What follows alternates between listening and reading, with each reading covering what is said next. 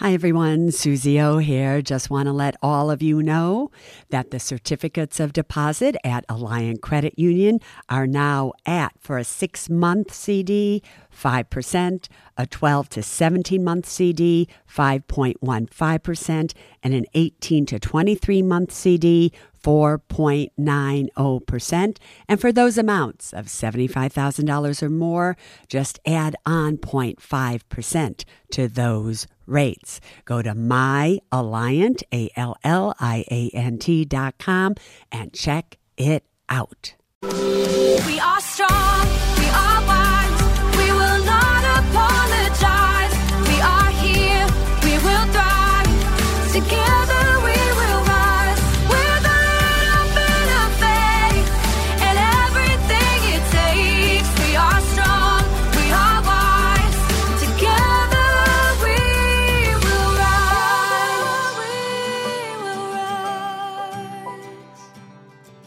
like that theme song? I do.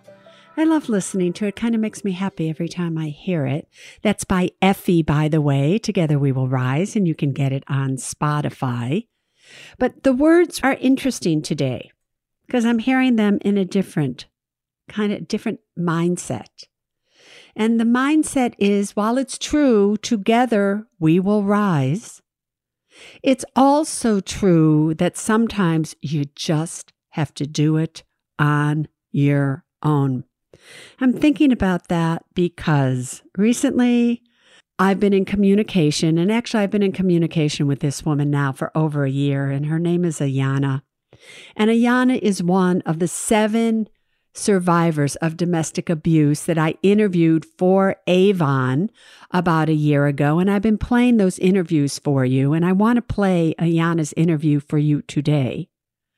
But the reason that I'm thinking about this, because recently I got a text from Ayanna. She says, Suze, I just have to vent. I have to vent. I work so hard. I've done everything.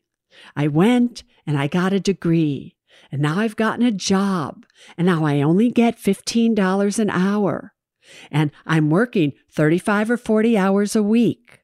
And I have two kids. I have a seven year old. I have a 15 year old. I'm out of the house by 5 a.m. in the morning. And then I have to go two, two and a half hours to get my kids into the city. She lives in New York, into the city so that they can go to a good school. And then I have to go to work. And then I have to come and pick up my kids and go back two and a half hours. And then it's all the time. It's like now it's eight, nine o'clock at night. And I don't feel well, and I broke my foot, and I have this, and I have that, and I don't have any food in my refrigerator, and and I got to do something to get ahead. I don't understand. I'm trying so so hard. What should I do, Suze Orman? And I'm sitting there going, "Oh my God! It's well, you work 35 hours a week. Maybe you now need to work 45, 55, 65, 75. You need to figure this out. But Ayanna, I know that you can do this. And she gets down, she gets depressed. And then all of a sudden she comes back and she's like this fighter. She's like, yeah, I'm going to do that. I'm going to get a job on the weekend. I can't let my kids down. I have to do this. I'm going to do this. And while I know that it would be easy for me to help her out financially, that's not what Ayanna needs. Ayanna needs to know that against all odds, against all odds, she can do this on her own. She can pick herself and her kids up and she can rise. You know, I've I have this deep belief that we're never given more than we can handle. And sometimes when we're given a lot, we have a lot on our plate. It's there to show us how strong we really are, and we don't even know we are that strong. I wanted to play this interview today because it's just a week or two before Thanksgiving. And I really hope that every one of us in these weeks approaching the holidays, that we know that the true gift, the true gift I want you to be thankful for, is that gift of you have what it takes to pick yourself up. You have what it takes to rise. And as much as I know it's easier to count on others and to ask others for help and everything in the end, it always comes down to just you. All right, let's take a listen to the interview with Ayanna.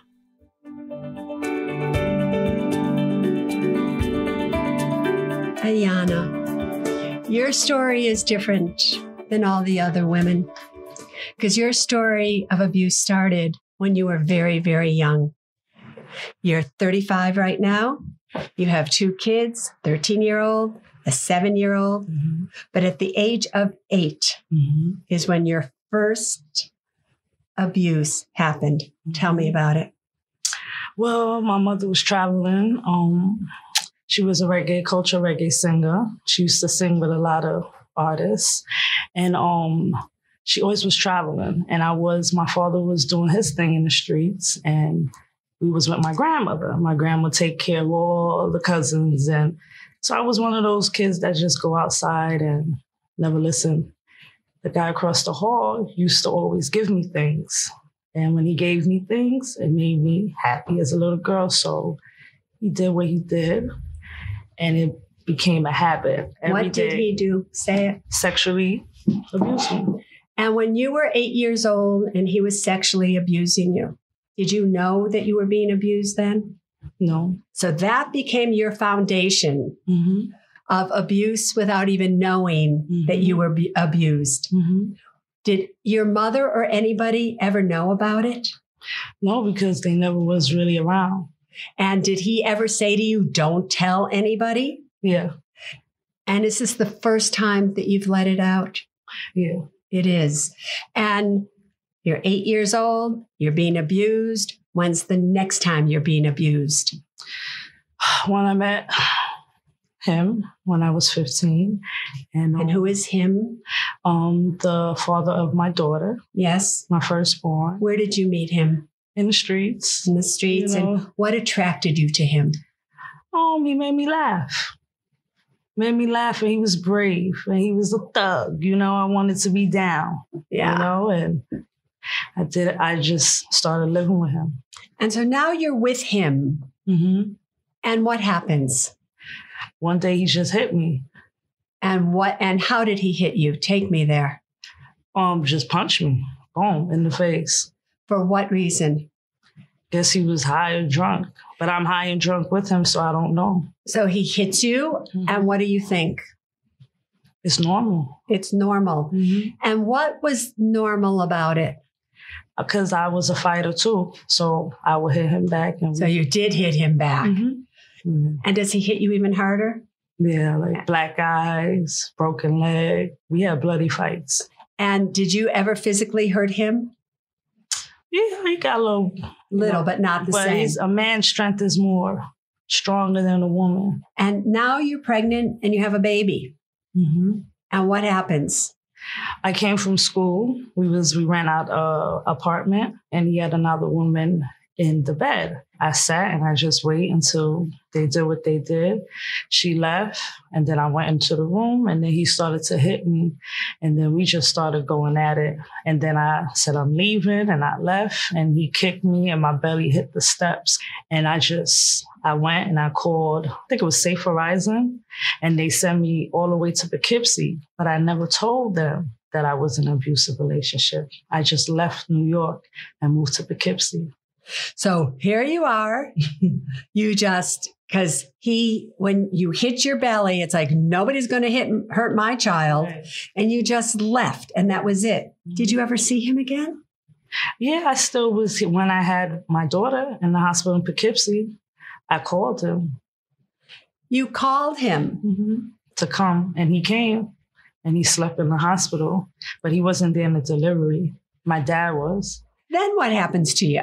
So I started off housekeeping, then I moved up to patient transport, then I moved up to PCT, patient care technician, and I was working there. I got my apartment, I got my car. I never was on public assistance. Everything was cash. Did you love that? Loved it. You have freedom and independence for the first time hmm and then you get into another relationship. Yeah.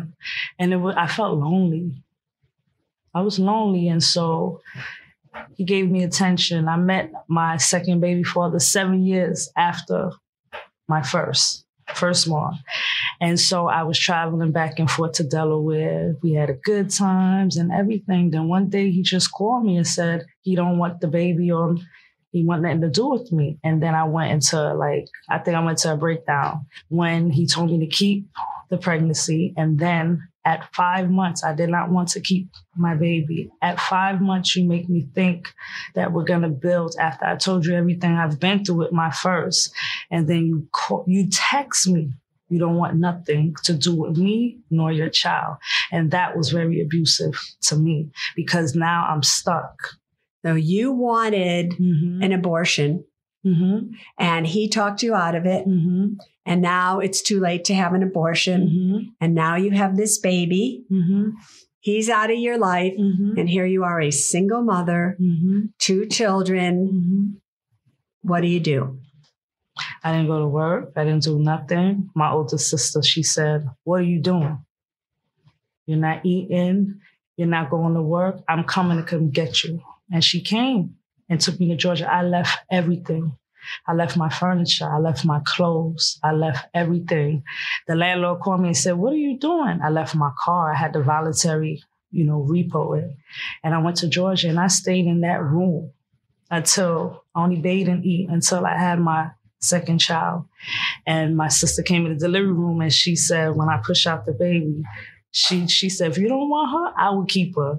And she took my daughter and threw it on me and said, look at your baby. And then I started to cry and I fell right in love with her. And I had no regrets after that. And that's when I started, all right, let me do this again. I believe what I saw growing up, my mother and father fighting. I love my mother and father to death.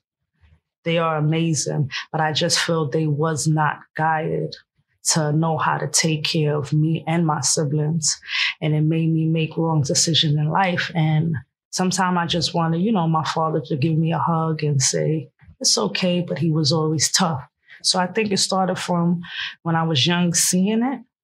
And then I met when I got molested, and then it led me to the streets. Then I got affiliated in the gang, and I was dancing in the clubs, strip dance and everything. And I was getting beat up and hiding my abuse, you know, marks on my skin and everything. But when I had my daughter, no, I said, no man ever gonna put their hands on me. What within you, within you, Mm-hmm. allows you to get through eight year old being molested, 15 year old being abused, this, that, drugs, everything. And yet you sit here in front of me today. Mm-hmm. Why you? Why did God choose you out of all the women that could have been chosen to come in here and give these interviews? Why you? Because you know my heart. You know my heart is good. Do you know your heart is good? I'm I'm now realizing that I am a good person. And what else do you know about yourself? I'm strong. You think? you think? You're really strong, aren't you? Mm-hmm. And do you have a dream for yourself? Yeah, I do have a dream. I just want to help those in need, you know, and um, I love the medical field. But I just felt the words I really can't read properly, the way I pronounce things. And I was like, I'm not going to make it here. But I feel when you give, put the human body in front of me, I know what to do. But on the, the books, Listen to me.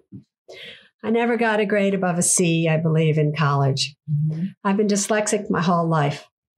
I have written nine number one New York Times bestsellers. Ask me how many books I've ever read in my life. how many books you read? None.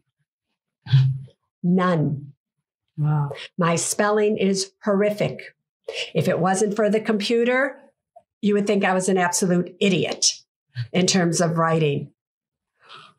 Book learning has nothing to do with the strength that you have within you. Somebody is not ever going to hire you because of what you know.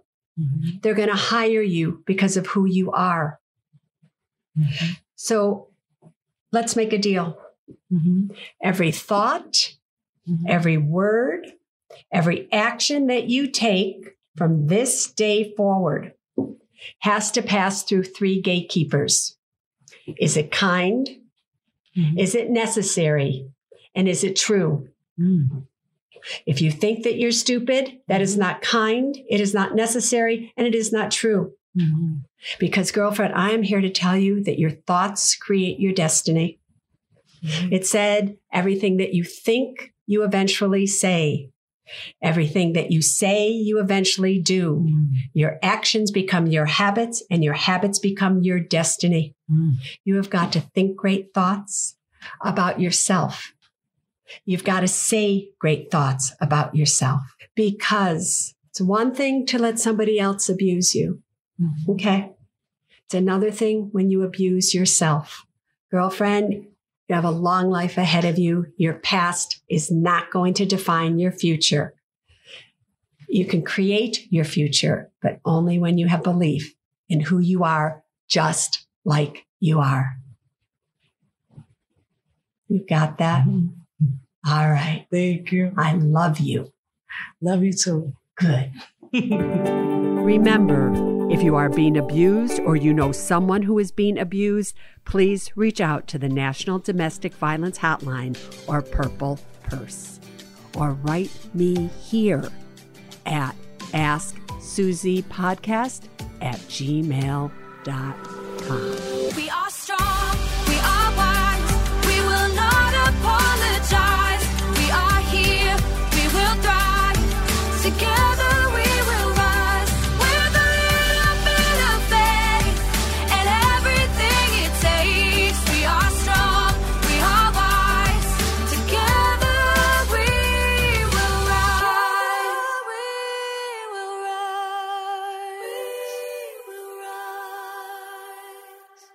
Neither Suze Orman Media nor Suze Orman is acting as a certified financial planner, advisor, a certified financial analyst, an economist, CPA, accountant, or lawyer.